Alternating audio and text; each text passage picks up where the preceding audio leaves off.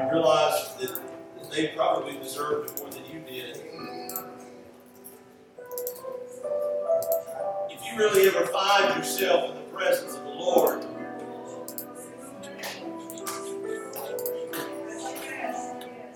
you'll realize that He's the only one that deserves it. Because even on my best day, I failed.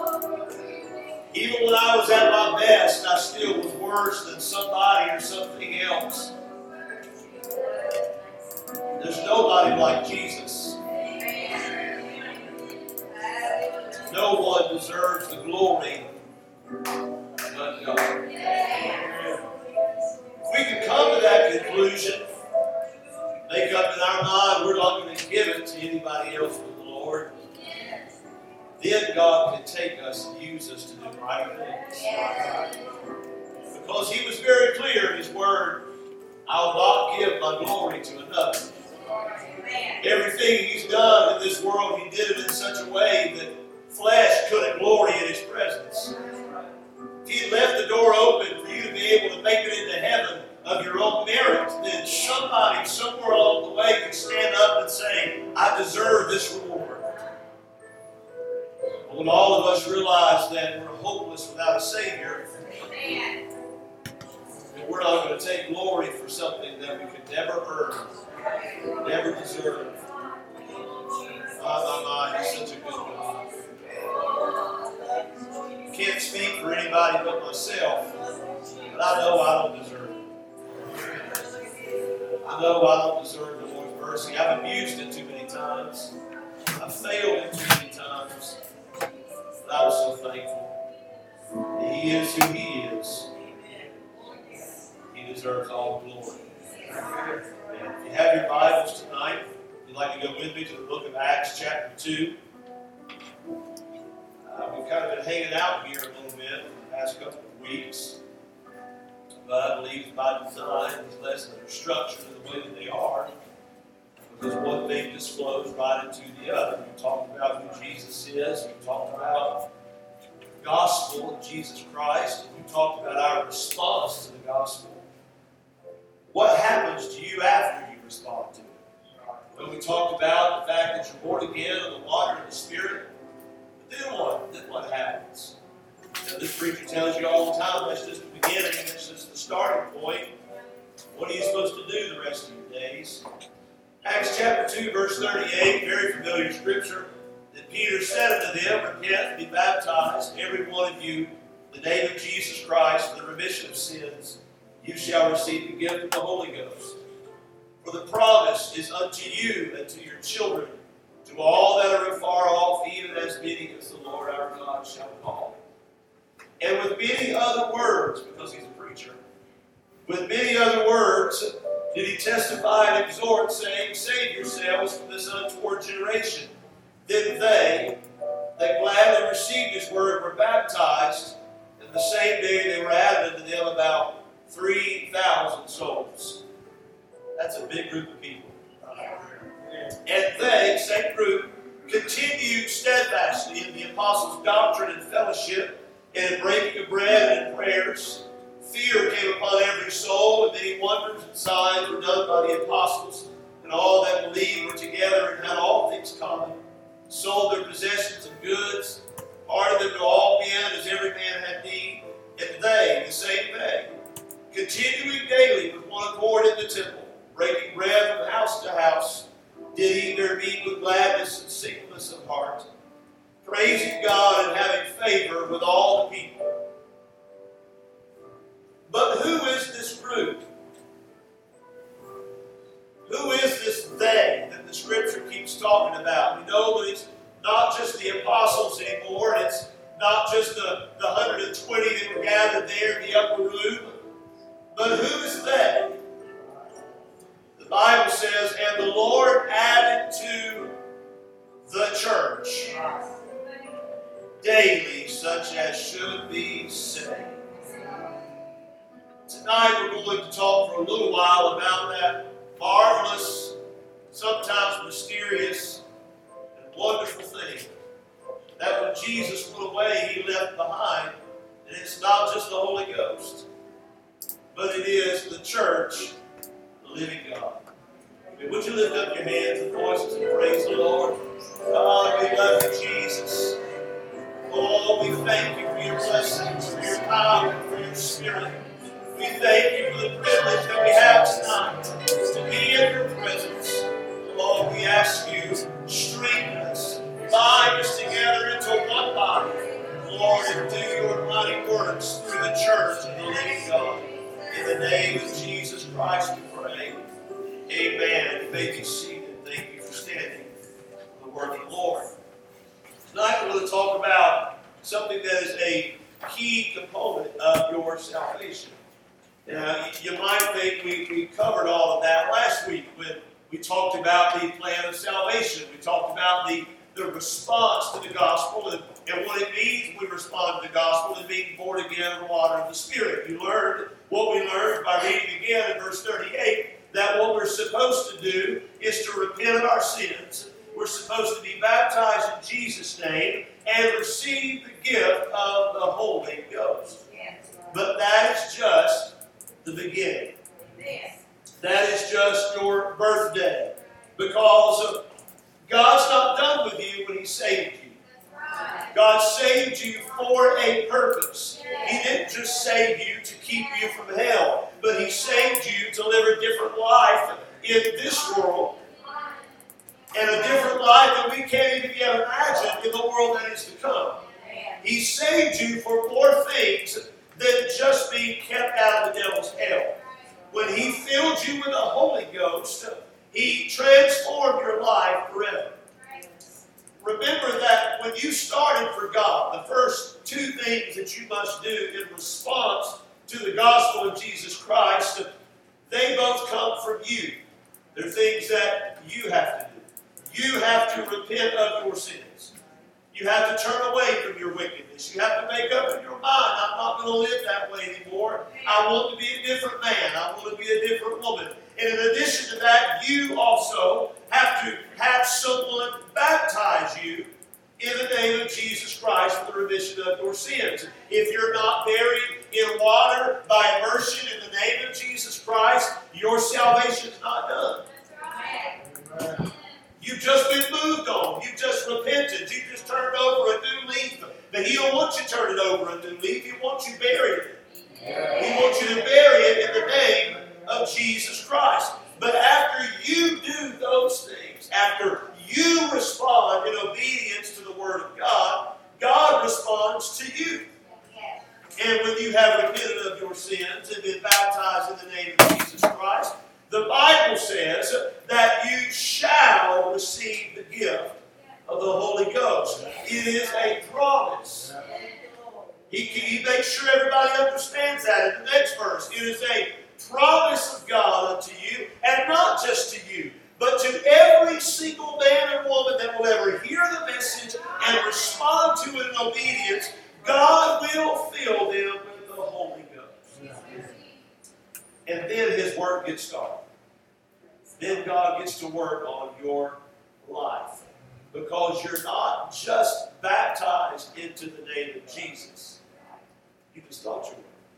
You're not just baptized in water in the name of Jesus. But when you are born again of the water and born again of the Spirit, you are also baptized into a church. And I'm not talking about Forsyth Apostolic Church on 71 Enzyme Road. I'm talking about the church. There's only one in all the earth, regardless of what anybody puts out by the road, regardless of what's on the letterhead of the business card. There is just one church that God knows anything about. There's one church that He came and died to create. We were created a church on the day of Pentecost. The Lord wanted to make sure they weren't low on attendance or anything. And so in one day, there were 3,000 souls that were baptized in the name of Jesus and filled with the gift of the Holy Ghost. And God started the church with a bang. Now, we talked a little bit about the church very early on in these courses when we started last year sometime in the fall. But we're going to talk more about it tonight. So what is the church? And that's what this whole lesson is about. What in the world is he going to stand up there and talk for that long about? What is the church? The first point in your book, number one, Jesus Christ gave his life to create the church. Well, I know that we like to think he gave his life for me and for you, and he did. And he did it for all of us at the same time, so that we would become the church. He gave his life to create the church. It is the body of Christ, the called out assembly of people who follow him. And members of his body are in covenant with God and with one another. You ever heard that phrase, you just don't marry a girl, you marry a family? And whether you like it or not, you're going to grandma's house at Christmas, and whether they like you or not, you're in the family. You made that choice. Whenever you are born again in the water of the Spirit, God didn't create you a little Holy Ghost bubble that you can float around in the world in until Jesus comes. If you're going to make it, you're going to make it in the church. Right. There was a preacher a long time ago that made the statement. He said, if the church is not your mother, then God is not your father. Right. Because you were born into the church. We are in covenant not just with God, but with one another. Now we've been to the book of Ephesians chapter 5, and the first verse I read to you, and it probably didn't sound like this to them either, doesn't really sound like it has anything to do about the church, but that's entirely what it's about. Ephesians chapter 5 and verse 25 says, "Husbands, love your wives,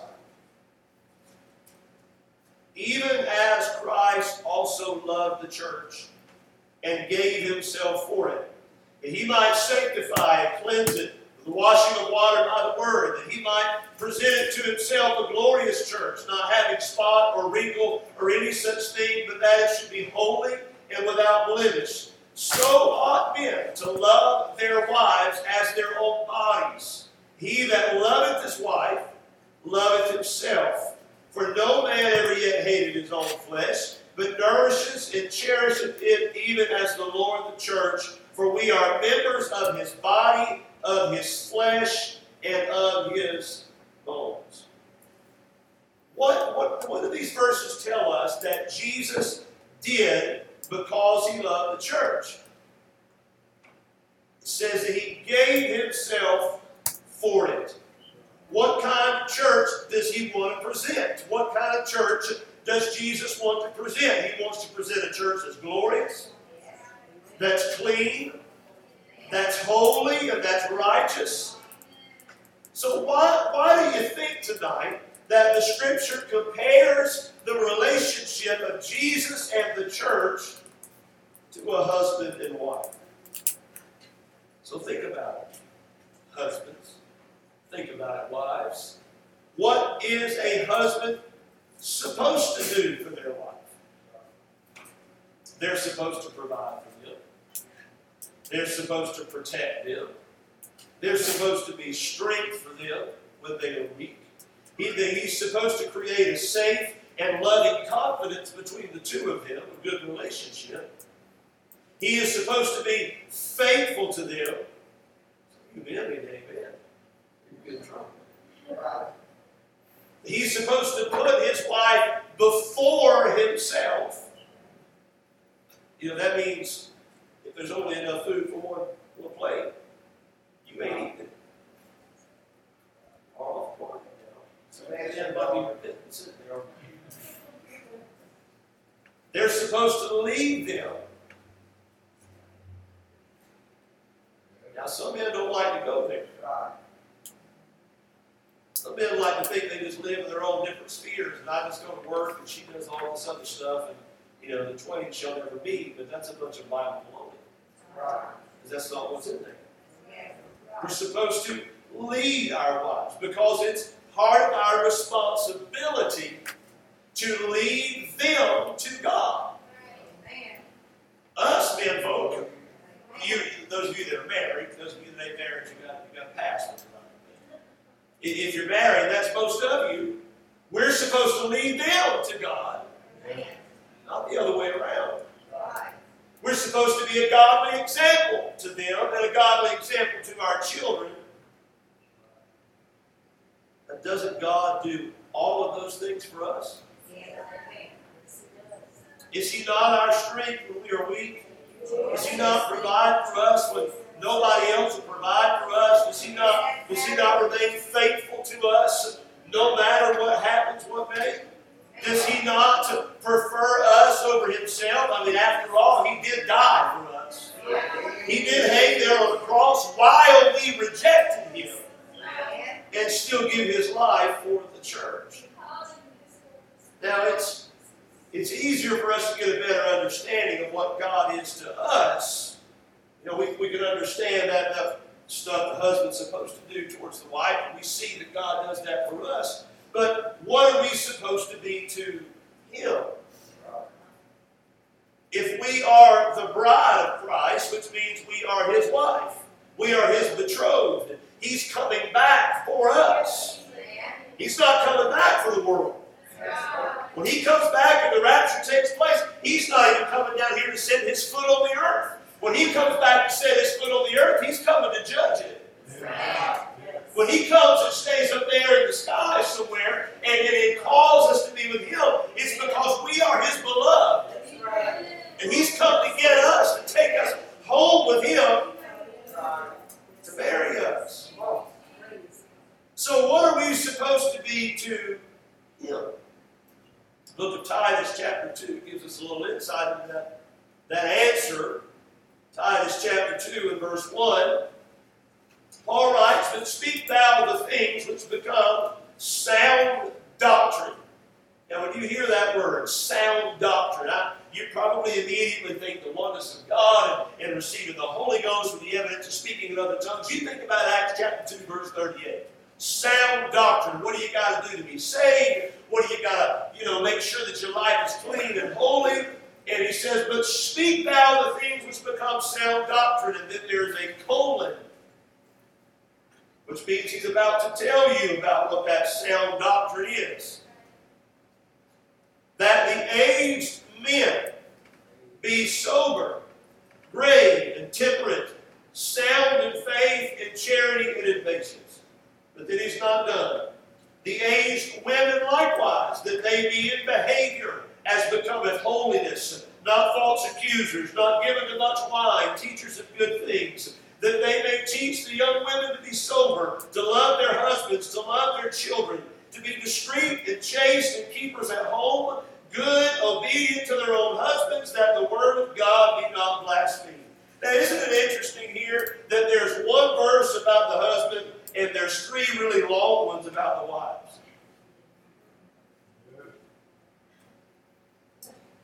It's not written this way because the women are more difficult to get to listen than you men. What do y'all amen? You know,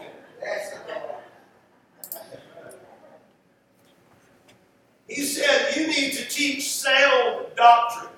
So although these things are true for both sides of the fence, both the husband and the wife are true there in the marriage relationship, we also understand that every time God starts talking about marriage, He's got us in mind.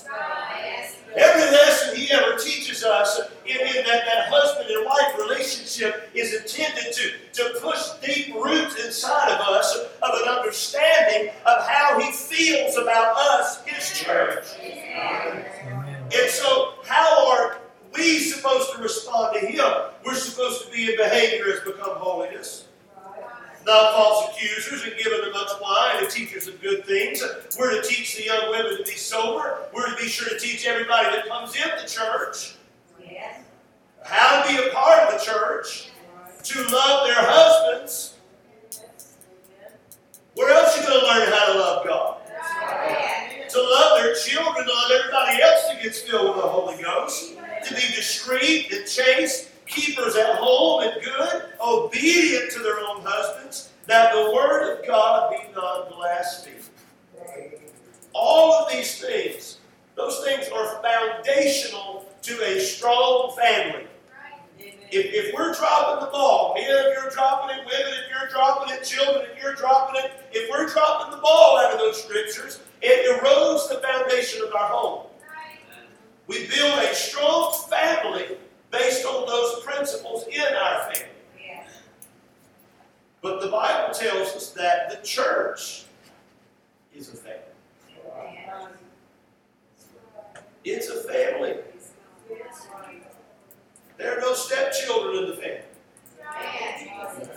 There are no in-laws in the family. When you're born again of the water and of the Spirit, you're washed in and filled with the blood of Jesus Christ. Which means you're all blood, folks. When you're filled with the Holy Ghost, we are a family of God. Ephesians 3:14, Paul writes, "For this cause I bow my knees unto the Father of our Lord Jesus Christ." This is what I'm praying for, church. He says, "Of whom the whole family in heaven and earth is named." Can you believe that you've got relatives in heaven? I know we're made a little bit lower than the angels, but the same spirit that's inside of them is living inside of us. That he would grant you, according to the riches of his glory, to be strengthened with might by his spirit in the inner man, that Christ may dwell in your hearts by faith, that ye, being rooted and grounded in love, may be able to comprehend with all saints what is the breadth and length and depth and height, and to know the love of Christ which passes knowledge, that you might be filled with all the fullness of God. Yes. Now here's the scripture that you get to hear all the time. Now unto him that is able to do exceeding abundantly above all that we ask or think, according to the power that worketh in us. That's the only word you have. But there ain't no period. Unto him be glory in the church by Christ Jesus throughout all ages, world without end. Amen. Do you want to know how God does exceeding abundantly above all that we ask or think? The word says it. It's according to the power that works in us. Unto his glory in the church for all ages. If you want to be healed, you got to be in the church. If you want to be delivered from sin, you got to be in the church. If you want to make it from here to glory, you've got to be a part of the family of God. You must be a part of the church. We are living in a day where this has been corrupted to a greater degree than we even think about at times. Because we're living in a day where churches don't have to even foster this whole idea of a family any longer. Because all we've got to do is pipe it into your live stream. Yes. I'm not talking about us piping live stream for somebody that can't come to church because they're sick. I'm talking about churches that have never laid eyes on their pastor in flesh and blood. They go to a building and they watch it on a TV screen just like they can go home and watch it on a TV screen. They don't know the pastor. They don't really know the staff. They really don't even know each other. They just show up on a Sunday morning. They enjoy the music just like turning on the radio. They enjoy the message because it does something inside of them that makes them feel better about themselves, and they go home unchanged. That is not God's model for the church. Amen. I didn't come to preach about different techniques and methods and models and all that stuff. I've just come to tell you, you can't serve God without the church. Amen.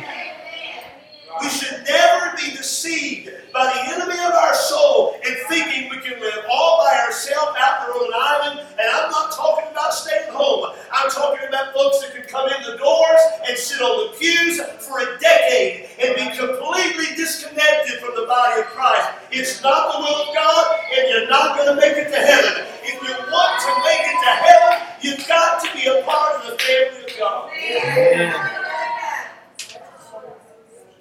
We are uncles and everything. You got to be a part of the family of God. It really should explain a whole lot about us when we put it in the context of the family. this family of God is made up of the same material that your family is made up of. It's made up of people like you and people like them. And there are people that you love to be around. You love to hear their stories. You love to tell them jokes. You love to spend time with them. And then there's people in your family that you really hope didn't see the email or the Facebook invite to come to the reunion because they get on your last nerve. Yeah. You really prefer they not come. If they do come, you sure don't want them sitting by you. You wish they'd just sit on the other end of the porch and not bother you.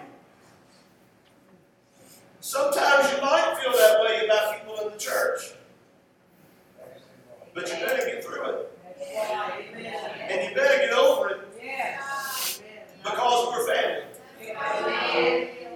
And as the old saying goes, blood is thicker than water. That must be why Jesus shed his blood, because they've been baptized for generations and nobody filled with the Holy Ghost. But when they were born again of the water and of the Spirit, when they were washed in the precious blood of Jesus Christ, they became a family. It's an amazing thing to think about. And many of you have experienced this time and again in your life. It's uncanny. You can be halfway across the country. You see somebody that you clearly recognize because, for the most part, they're dressing holy, and not many folks do that anymore. And you figured out there's a 98% chance they're the same as you. So sometimes you strike up a conversation and you ask them that question. Are you apostolic? Are you Pentecostal? Where do you go to church? And then you discover that you're the same. Right. And then you start acting like you actually knew each other. Amen. Folks, there's church people that I've been separated from maybe for 15 or 20 years. And I see them and it's like I saw them yesterday. Why is that? Because there's something inside of us that is the same. And it's not that human blood that's coursing through our veins. It's the Spirit of the God who died on the cross and filled us with His Holy Ghost. It is that same Spirit inside every one of us that knits us together. It was something revolutionary in the day of the book of Acts. It was unheard of for any kind of organization to have brought together Jews and Gentiles, and then, God forbid, Samaritans. But it did. It has been said, I don't know how to prove it, but I have heard it said before, that one of the reasons the New Testament doesn't use a lot of last names is because in Jewish culture, your last name meant what tribe you came from, and generally meant your social standing as well. And so it was quickly gotten rid of in the New Testament church, because it didn't matter. The only thing that mattered is had you repented of your sins, and had you been baptized in Jesus' name, and filled with the gift of the Holy Ghost. Because if you are, then you're family. That's what you were born into. But because our families are made up of people like you and I, we have to work particularly hard sometimes to keep you together. Number two, we're going to talk about living in unity. Living in unity. The church is made up of human beings, flawed and in need of grace. Even though Jesus has transformed our lives, we still experience conflict and hurt. And God intends His church to pursue peace and unity. It would be nice if it just happened. Now, some things do just happen. You can have brotherhood in a moment. Any of y'all that have had brothers before knows that that's a shaky relationship at times. You know, one minute you're fighting for each other, but the next minute you're trying to kill each other. It happens in the church too. But we have to be committed to pursuing unity. 1 Corinthians chapter 12, go with me there if you would. There will be a lot of 1 Corinthians, so if you have trouble keeping up with the scriptures, if you hang around there, you'll be all right. 1 Corinthians chapter 12 and verse 25 says that there should be no schism in the body, but that the members should have the same care one for another, And whether one member suffer, all the members suffer with it, or one member be honored, all the members rejoice with it. Now ye are the body of Christ, and members in particular. So what should not be in the body of Christ? Schism. There should never be division. There should never be a break in the body of Christ. It's no wonder that there was prophecy to this effect, and it was fulfilled in Jesus Christ, that not a bone of his body was broken. Amen. There's going to be flesh wounds at times. We're people. Yes. There's going to be times when stuff's going to hurt, stuff's going to prick, stuff's going to bleed. But we are to pursue unity. Yes. That we get those flesh wounds healed before there can ever be division in the body. How should we care for each other? As we care for ourselves. There should never be an instance in this church of someone starving to death for lack of food. Either nobody starves, or we all starve.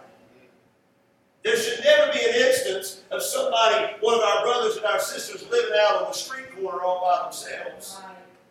Well, I'm in my house when it's 34 degrees, staying warm. Right. Either we're all cold or we're all warm. Yeah. Because I'm supposed to have the same care for you as I do for myself. Yeah. I should be just as happy about you getting a new car as I am about me getting a new car. That's a good doctrine right there, folks. I should be just as happy when you get a raise as when I get a raise. I should be just as happy when you get healed when I don't get healed. Because we're all better if somebody gets healed. Move to the book of Matthew, chapter 18. Because the Lord, because he's God, knows everything. He knows that there's going to be times when we have to deal with hurts and offenses and conflicts and all that stuff. So he told us how to deal with it. So Matthew chapter 18, I'm going to read briefly part of verse 15, then I'm going to go back just a little bit because I want to point something out. Verse 15 is normally where you would immediately go to if you want to find out, okay, how do I deal with conflict in the church? Moreover, if thy brother shall trespass against thee, go and tell him his fault between thee and him alone. If he shall hear thee, thou hast gained thy brother. So we know that's where it starts. Conflict resolution 101 in the church. But I want to go back to verse 12 because this is where the thought starts. It doesn't start really right here in verse 15. Verse 12 says, how think ye? How do you think? If a man have 100 sheep and one of them be gone astray, doth he not leave the 99 and goeth into the mountains and seeketh that which is gone astray? And if so be that he find it, verily I say unto you, he rejoiceth more of that sheep than of the 99 which went not astray. Even so, it is not the will of your Father which is in heaven that one of these little ones should perish. What's this telling me? That God is more concerned about restoring one that has become separated from the body than he is from stroking the body that's already there. Yeah. I'm not saying he don't care about the body. The shepherd knows that the 99 are safe where they are because he put them there. He knows where to lead the sheep. He knows what they can handle. He knows what they can deal with. But God's foremost concern is getting back the thing that has now gone missing from the body.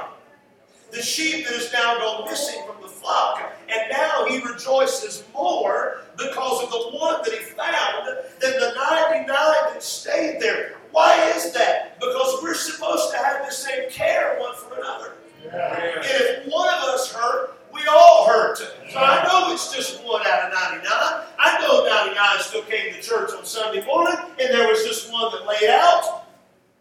But it should matter to us they're not in the house of God. It should matter to us they're not alive with God. I don't care if they deserve it. I don't care if they had it coming. I don't care if they did every dumb thing under the sun. They're our brother. They're our sister. And we better be touching heaven until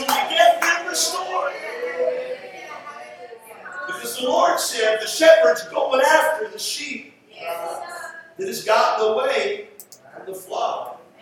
Why is that? Because the sheep that is away from the flock is a sitting duck.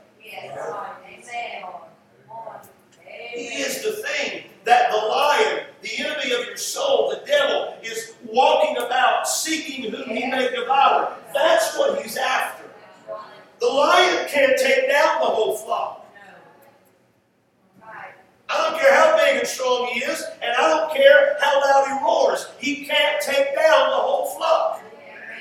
Most predators cannot take down the whole pack, flock, or whatever that group of animals is. They're always looking for those that are on the outside, those that are weak, those that are slower, those that have somehow lost their way. Because if they're in the body, they're protected by the body. This is why the shepherd's so concerned. If he can get them back in the fold, if he can get them back amongst all the other sheep, he knows everything is going to be all right.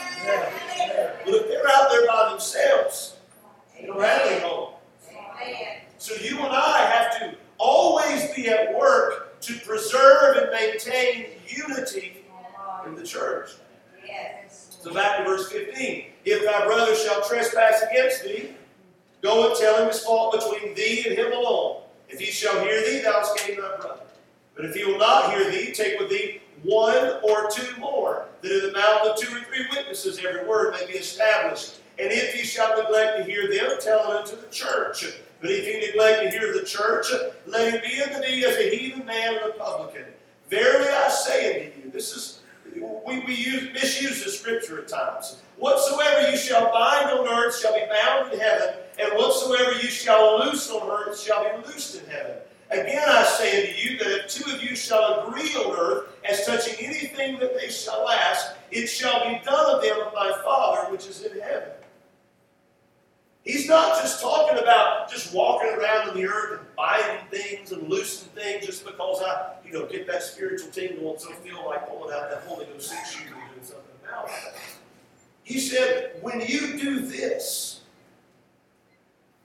when you are following my word to restore someone to the body, when you are working through this to get your brother and get your sister unoffended and get them back where they need to be with me, he said, whenever you agree on this thing, whenever you work together in this way, whenever you come together for this purpose, I'm going to be right in the middle.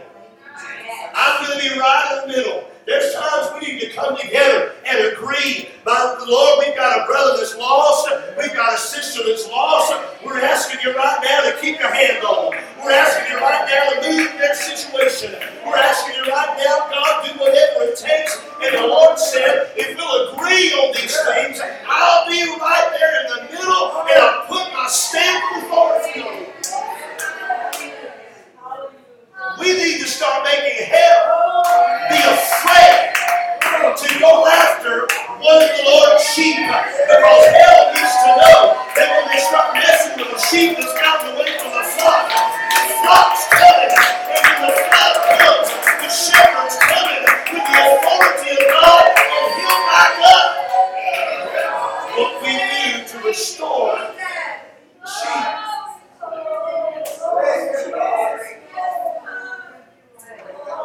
Then came Peter to him. I think I should write a book one day entitled, Then Came Peter. And said, Lord, it's still the whole same conversation here. How often shall my brother sin against me and I forgive him? Until 7 times. He's asking, okay, so how far do I have to go? How long do I have to put up with it? How long do I have to endure? How many times do I have to forgive my brother? And Jesus saith unto him, I say not unto thee until 7 times, but until 70 times 7. He basically means Peter, stop counting and just keep forgiving. Because your brother's worth more than the issue. It's more important to be restored than it is to be right. I'm not talking about false doctrine, idolatry, and all that kind of stuff. I'm talking about, I don't care if they sat in the pew. I don't care if they said something mean. I don't care if they did this or they did that. I know they shouldn't have done it. You're right and they're wrong.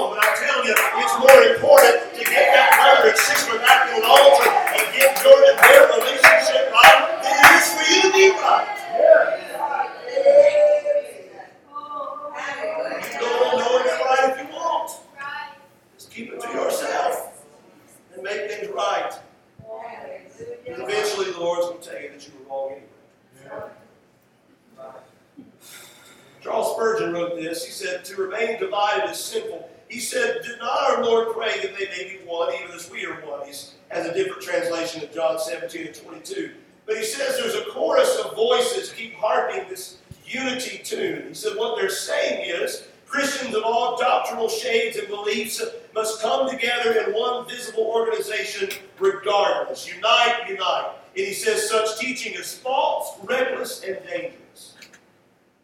Truth alone must determine our alignments. He says unity without truth is hazardous. John 17 says, "Sanctify them through thy truth, thy word is truth." Yes. We are one body because we have one Lord, and we have one faith, and we have one baptism, and there is just one word of God.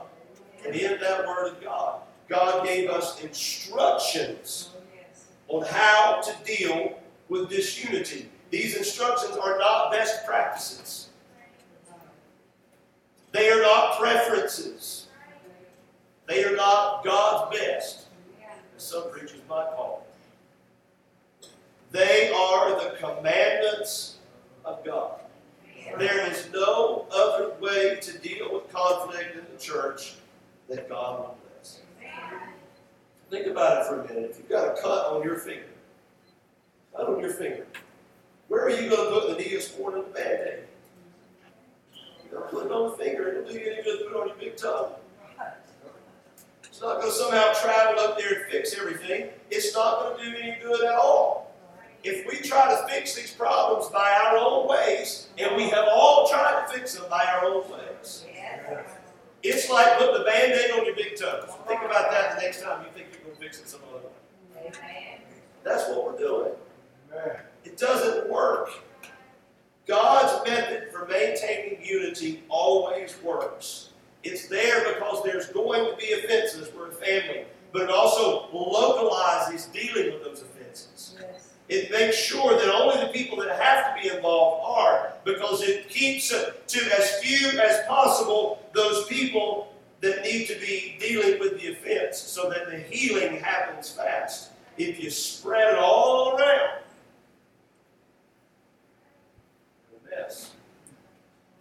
you spread it all around, it causes disunity in the church. You spend all your time going to get 20 other people to agree with you as opposed to getting it right with your brother or your sister. You're causing division in the church. And God not only doesn't bless this, but there's some other words that he uses for it. I don't want to be on that end of God. I want to do what God gave me to do because it works. In 1 Corinthians chapter 8, I told you to hang out there tonight. Verse 1 says, "Now as touching things offered unto idols," and it sounds like I'm going to the left field, "we know that we all have knowledge. Knowledge puffeth up, but charity edifieth." It's love. "If any man think that he knoweth anything, he knoweth nothing yet, as he's ought to know. But if any man love God, the same is knowing him. As concerning, therefore, the eating of those things that are offered and sacrificed unto idols, we know that an idol is nothing in the world, and there is none other God but one. For though there be that are called gods, whether in heaven or in earth, as there be gods many and lords many, but unto us there is but one God, the Father, of whom are all things, and we in him, and one Lord Jesus Christ, by whom are all things, and we by him." Now, this just sounds like, that sound doctrine stuff I'm talking about. There's just one God. And we know that no matter how many statues get made, no matter how many paintings get painted, how many belief systems and religions are out there, there's just one God, there's just one source of truth, and you know it. Amen. So, he's saying, it's not like the idolaters that took the meat that they had and offered it to that statue. It's not as if the statue had the ability to defile that meat, because it's not a god. It's not real. It's just a statue. It's just like the figurine on your curio cabinet at your house. It means nothing. So there's no way that the idol, that the false god, defiles any food that you put in front of it. But verse 7 says, "Howbeit there is not in every man that knowledge." They don't all have that clarity of understanding. For some with conscience of the idol unto this hour eat it as a thing offered unto an idol, and their conscience being weak is defiled. But meat commendeth us not to God, for neither if we eat are we the better, neither if we eat not are we the worse. But take heed, lest by any means this liberty of yours become a stumbling block to them that are weak. Yeah. Right. He's saying your determination to be right and to sit up on your issue, even though you might be correct, is not worth the harm that it might cause. For if any man see thee which hath knowledge, sit at meat in the idol's temple, shall not the conscience of him which is weak be emboldened to eat those things which are offered to idols? And through thy knowledge shall the weak brother perish for whom Christ died. Yes. What does all that mean? It means you know that that food being offered to that idol means absolutely nothing. And if you're eating it, you're only eating it because you're hungry, and you know that's a bunch of baloney, and you don't have to be concerned about that food being defiled by some false god that's not real. But there's some other brother that maybe he's walking in the way, but he don't have that knowledge like you do yet. And he feels like, you know, if you go and eat that stuff, that's sinful, and that's wrong, or at least that's what the preacher says. We ought not eat things offered to idols because we don't serve idols. But if he sees you eating it, you know you're right. You know there's no sin in eating the meat. But now he sees you doing it, and in his foolishness and in his weakness, he begins to think it's okay to serve idols. Then you have caused your brother to stumble and fall.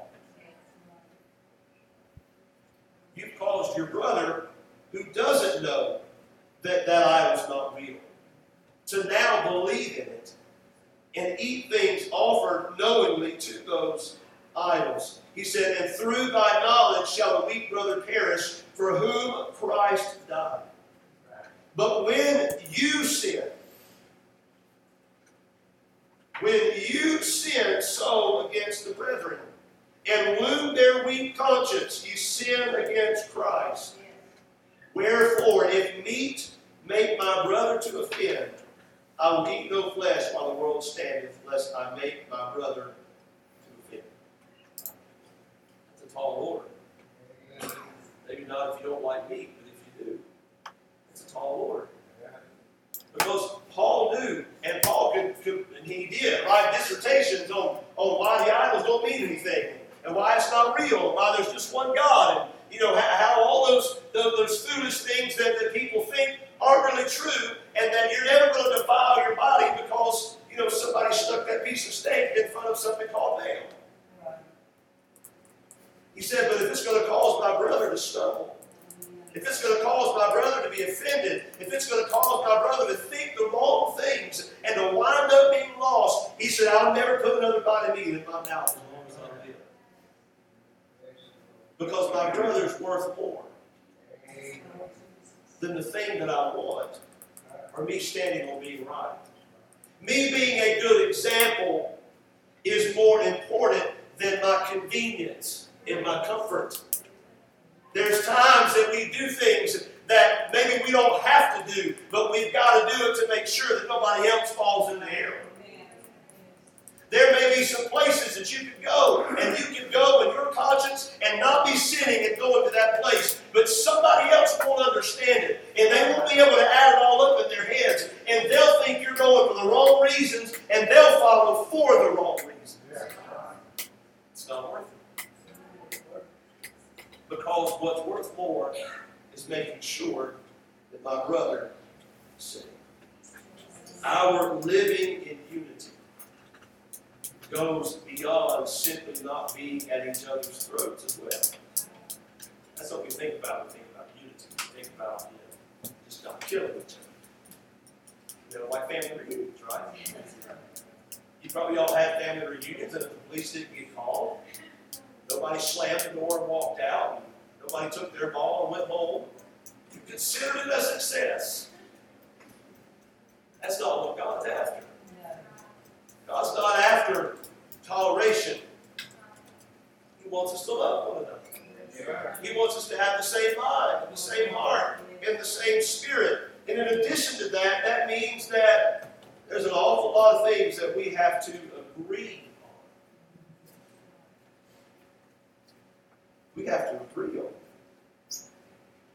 We don't have to agree on whether Georgia or Georgia Tech are better. We all know that Georgia's better. We don't have to agree on whether you can go to heaven if you're a Florida Gators fan or not. It's an easy question to answer.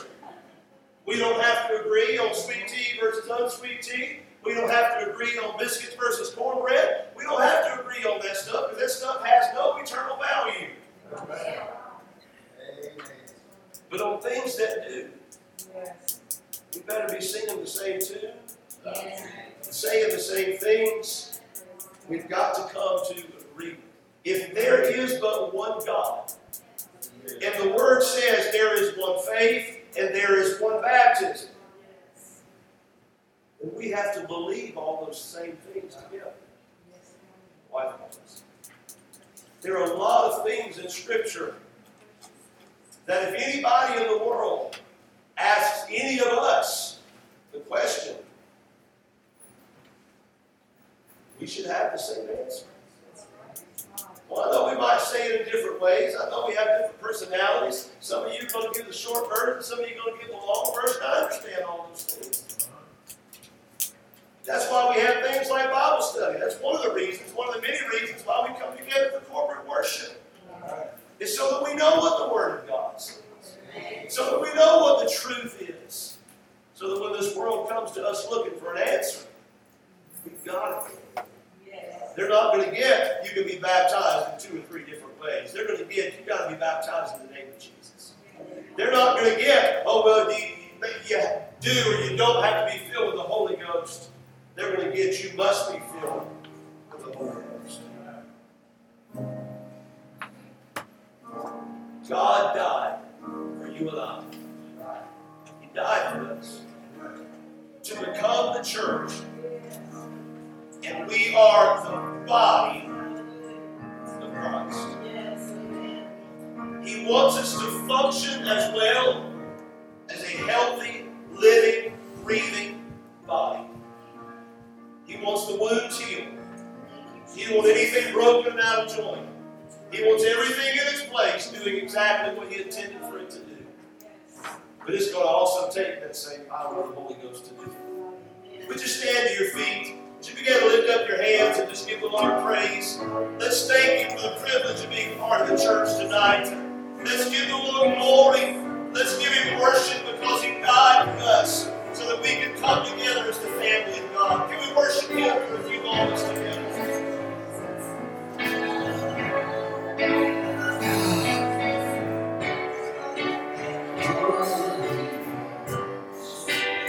Oh,